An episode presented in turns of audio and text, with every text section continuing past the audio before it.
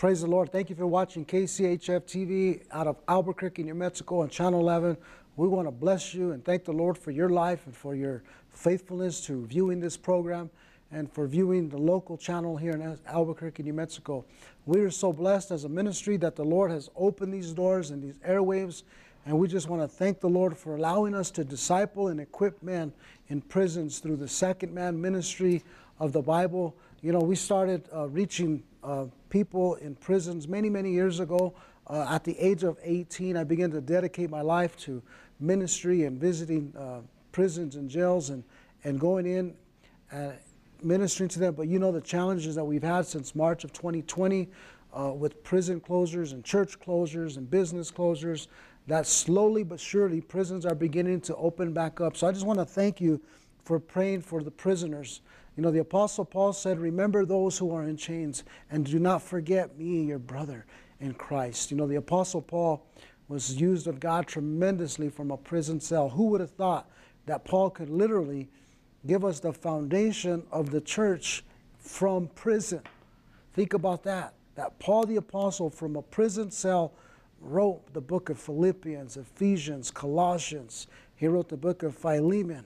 You know, Paul encountered a young man by the name of Onesimus, who was a runaway youth who was discarded. And the Bible says that to uh, Philemon, he was of no use to you, but now he's of greater use to you, not only to you, but also to me and to the Lord. And so we're just blessed that your child might be in prison.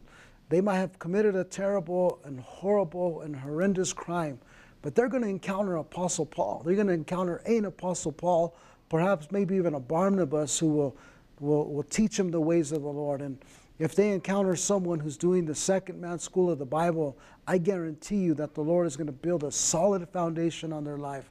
And I just want to thank you for supporting this ministry, supporting this very fruitful ministry that the Lord has given us to disciple men and women in the state of New Mexico and throughout all the prisons in the state of New Mexico. May the Lord bless you for that. I want to just this morning thank you for, for, for supporting this program and supporting Second Man School of the Bible. You can visit our website at danielariano.org for more resources and ministry updates. Also, my wife and I, Esperanza, would love to have you in one of our services and meet you. You can join us on Wednesdays at 6 o'clock at the Rock in Espanola. We would love to introduce ourselves to you and just get to know you. We thank you for your phone calls when you've called us. We thank you for you know your support and uh, just being able to pray for you. But we would love to meet you if you're watching us. We love the people of Albuquerque and every one of you that have reached out to us. We want to thank you and just glorify the Lord for your life because we do need your prayers also. And so this morning uh, in the studio, I want to preach a message that the Lord gave me. It's one of our second man school of the Bible lessons. And uh, we're using these lessons to uh, equip men and women uh, men and women who have dedicated their lives to these uh, foundational lessons, and, and, some of them go beyond just the basics of the faith, uh, because the Bible says that we ought to go beyond the elementary principles of the faith. And uh, that's what Second Man is. There's a, a, next steps component for new believers, and then it goes in to even uh, you know higher steps, I guess, if you would say. And so this discipleship curriculum is being used in the prisons throughout the state of New Mexico by mail and uh, I need to bring all the letters and read you some letters. And I think one day we'll do a program with just ministry letters and prayer requests and just to show you exactly the harvest that we're getting. So thank you for those of you guys that have invested into this ministry. Uh, I would like to teach a message that the Lord put on my heart. And really, I'm going to be speaking about the rapture of the church because we don't really speak about the rapture of the church. And I really believe that the church of Jesus Christ, um, you know, we always believe in an imminent return of Jesus Christ. And there's something about this theology of the imminent return of Jesus Christ that makes us live holy, that makes us live righteous, that makes us live seeking the King of Kings and the Lord of Lords. And, you know, there's a lot of uh, theology that is not being taught, or maybe it's been forgotten. You know, we don't talk about the blood or the cross because, you know, we want to be gentle and, and, and not seem, you know, very uh, judgmental or, or, we don't talk about these things, but there's power still in the blood of Jesus Christ. There's power in speaking in tongues. The Bible says to build up yourself in your most holy faith. You know, and so I pray that you receive the gift of the Holy Spirit today. And also the second coming, that it does something the second coming of the Lord Jesus Christ, the teaching of the second coming of the Lord Jesus Christ, does something tremendous in the life of a believer because it gets us ready. It prepares us. Now, concerning the coming of the Lord Jesus Christ, there's really two kinds of people, two kinds of Christians foolish and wise. Which one are you? The Bible says in the book of Matthew, if you have your Bibles, I'm not going to read the whole parable, but in Matthew 25, verse 5, it says, While the bridegroom was delayed, they slumbered and slept. You know, a lot of us are slumbering and sleeping. And Jesus Christ, we see the nations at war. We see the turmoil in our streets. We see the violence in our streets. We see laws that don't make sense. We see injustices in our world. Now we call evil good and good evil, and people are turning their backs on God. And it seems like the whole world is in chaos. We got fires in our state. We just pray for those little communities throughout our state that are being evacuated. We're praying for you. We see the violence in our streets. We see the nations in turmoil. We see the threat of global and nuclear war. Think about that. Could we possibly be experiencing those signs happening closer and closer and closer? The Lord is coming soon. And the Bible says that when we see these signs, we ought to look up because our redemption is drawing nigh. So you're either a wise believer or a foolish believer. And the Bible says that while the bridegroom delayed, they all slumbered and slept. You know, we, we get used to it, we get comfortable because God is delaying his return. And the book of First Peter teaches us um, that we should be living holy and godliness, looking for a new heaven and a new earth. 2 Peter chapter 3, verse 11 through 14. The Bible says the Lord is not slow in keeping his promise, but he's not willing that anyone should perish, but all to come to repentance. So sometimes this delay is because God is wanting people to come to him. But how are people going to come to him? How are people going to know the Lord if the church, if, if those that have been sanctified and separated, if those that have been called and justified, how are they going to come to the Lord if we're sleeping? The Lord is going to have a harvest, the Lord is going to have a remnant, but the Bible says that we ought to be ministering, we ought to be reminding people yes, the Lord is not slow in keeping his coming, but he will come as he promised. The Bible says on the last days there will be scoffers and they'll be saying, Where is the coming of the Lord? He's coming very soon. He's coming for a church. Are you ready? Are you ready? Pastor Adrian Rogers, I never had the privilege of meeting Adrian Rogers, but he's a fabulous preacher. And he said this, and he was talking to the preachers and the pastors, and he said, we need to get our heads out of the clouds of prophecy and get our feet onto the pavement of soul winning. You know, are your feet on the ground soul winning? And that's what we need to be doing is, yes, I know prophecy and it's important. And we want to know the, the signs and the times, and we want to know the seasons that we're living in. But Jesus says, I am coming at an hour you know not, so be ready. The Son of Man is coming in a day and an hour where you know not. And we ought to remember that Jesus Christ promised that he will return, that he will come again. And he will come at a time when we are not expecting. You know, one day we were reading this verse uh, where Jesus said, No one knows the day or the hour, so be ready. And my niece, Kayla, she's an adult now. She's a powerful woman of God doing great exploits. And I just want to thank her over the air because she's really a tremendous soldier for the kingdom of God. But when she was a little baby girl, her mom was telling her Jesus is coming on a day and an hour that people do not know.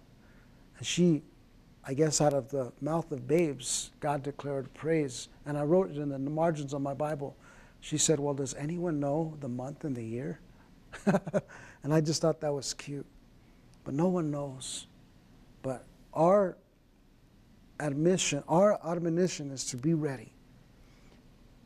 The Bible says, and at midnight a cry was heard, Matthew 25, 6. At midnight a cry was heard, Behold, the bridegroom is coming. Go out to meet him. You know, not to get introduced to him, but to be ready for him. In other words, you've prepared your life now. He's coming for you. And the Bible says that all those virgins arose and trimmed their light, their lamps. And the foolish one said to the wise, Give us some of your oil, for our lamps are going out. You know, is your lamp is your oil going dry? Is your lamp going dry? Is your oil going out? Have you slumbered and slept? But the Bible says that 10 of those virgins, five of them were wise, and the Bible says they trimmed their lamps. You know, the Greek word for trimmed is the word kosmeo, which is the title of my sermon. And kosmeo is the word we get the English word cosmetic. You know, it used to be, I don't know if they still do this, in, when you would go behind the cameras or in studio and they would you know, put makeup or powder on you to decrease the glare on your face. But one of the worst things that you could do as a young boyfriend is visit your girlfriend unexpectedly. We've all had those circumstances. Maybe you're a young girl and you've had this experience. But the worst thing to do is to visit your girlfriend or maybe someone that you like unexpectedly, knock on their door and they open up the door and they come out to the door and they look at you like a ghost because they forgot that you were coming over and they had not a drop of makeup.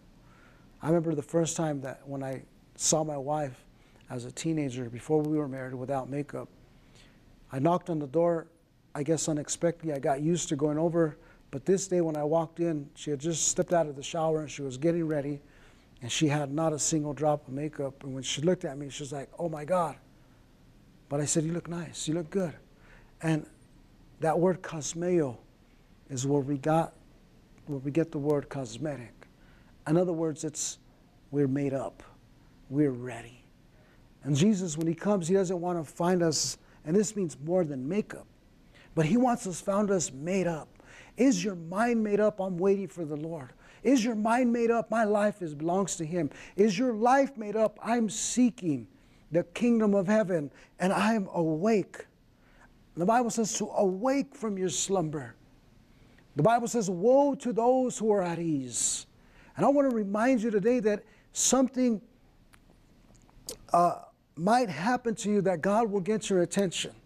Something might happen to you that God will cause you to wake up. And He doesn't have to do those some things, but sometimes God gives us a wake up call. Your wake up call may be different than others, but something has to happen for us to begin to begin to trim our lamps. The Bible says at night they begin to trim their lamps because their lamps needed to be trimmed. That that that that wax, that flax needed to be trimmed so so the light could keep giving, so that the oil could keep being absorbed. And the Bible speaks of us trimming our lamps, and as we trim those lamps that have been burned, those, the, those flaxes that have been burned, it's, it's, we're, we're allowing the oil to be absorbed. And the Lord Jesus Christ wants you to absorb the oil so that He could be the light of the world. He doesn't want a church that's sleeping and slumbering. You remember in the Mount of Olives where Jesus was praying right before His betrayal, His arrest? The Bible says that He was praying and He told the disciples, Why don't you stay right here? while I go to pray. And then he tells Peter, Keep watch with me, to keep watch with me. And the Bible says that Jesus went and he was just a stone's away, stone away from the disciples. And the Bible says he began to weep bitterly and he began to pray. And then when he rose up to go meet the disciples, the Bible says that they were asleep. And Jesus looked at them and he says, Are you still sleeping and slumbering? And I wonder, are you still sleeping and slumbering? Has the Lord woken you up? If you're listening to me this morning, I just pray and challenge you wake up. Wake up and say, Lord, use me in this hour, Lord. I want to make me a wise virgin. I want to be wise and trim my lamp. I want to be ready for you. I want to be ready for you. But you got to keep watch. You got to keep watch. You got to keep watch over your soul. You got to keep watch that you do not become slumbered and sleepy because it can happen to us. You know, this word cosmeo speaks of us trimming our lamps, being ready for Jesus Christ, being ready for Him, that He may come at any moment, that He may have today might be the day that He returns.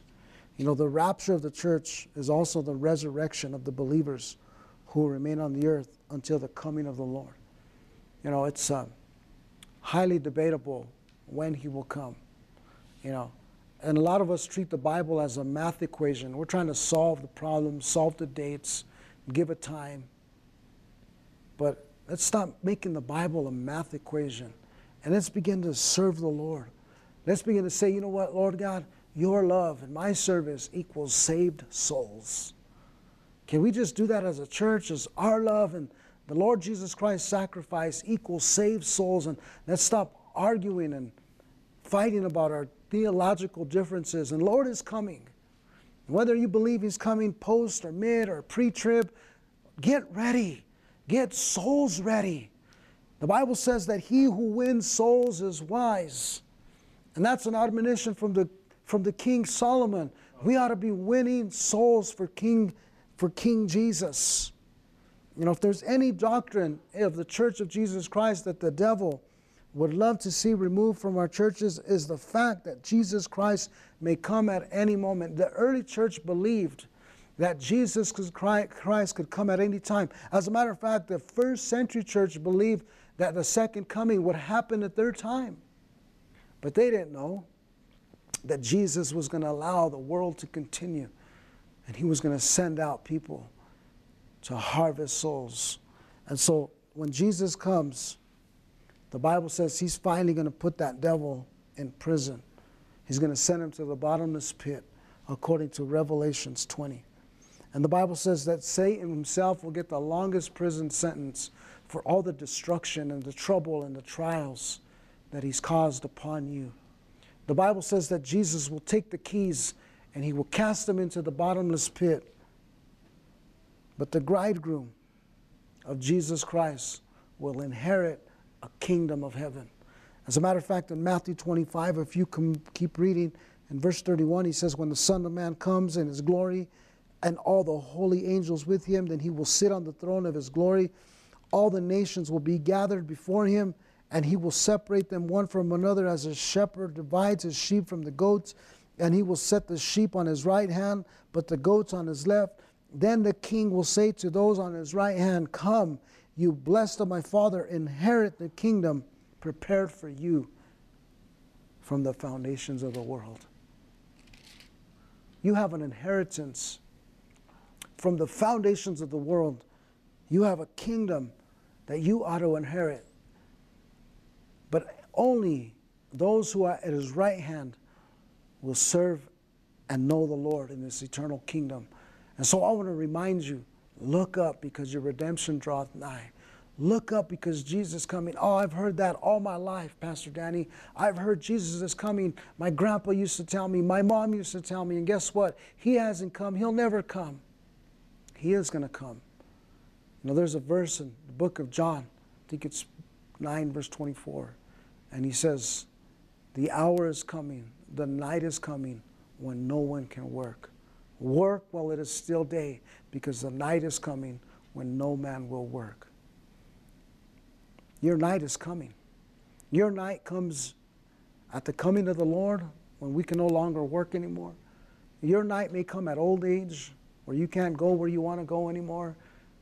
You don't have the energy that you had at one time. You don't have the drive. You might have the vision. You don't have the energy. You don't have the drive. But that's when you begin to pray, Lord God, raise up successors. Raise up people who will go. You know, now that we've been going to Mexico, on the way back, I thought, how many more could I take with me? How many more could I share the vision to go to the nations? You know, I once asked a pastor who had a nationwide ministry, I said, How did you get into the nations? He says, I didn't. The people on the side of me who believed we would go to the nations answered the call. He said, I preached it and preached it and preached it and preached it until they got the vision and they began to go. See, a lot of us say, Lord God, here am I, send the pastor. Here am I, Lord, send him. And there's going to be a time when I can't go no more, but I would love to send. And maybe you can't go, but who are you sending? See, you're either going or you're sending. And the Lord God is saying, I want to reach the nations, I want to reach souls. You know, Jesus Christ is coming for a church that is waiting for him. In Revelations 19 14, it says, And the armies in heaven, clothed in fine linen, white and clean, followed him on white horses. They followed him on white horses. The Bible says in the book of 1 Thessalonians 4:16, there will be a shout of an archangel with the voice of an archangel, and the dead in Christ will rise first. You know, there will be a rapture of the church.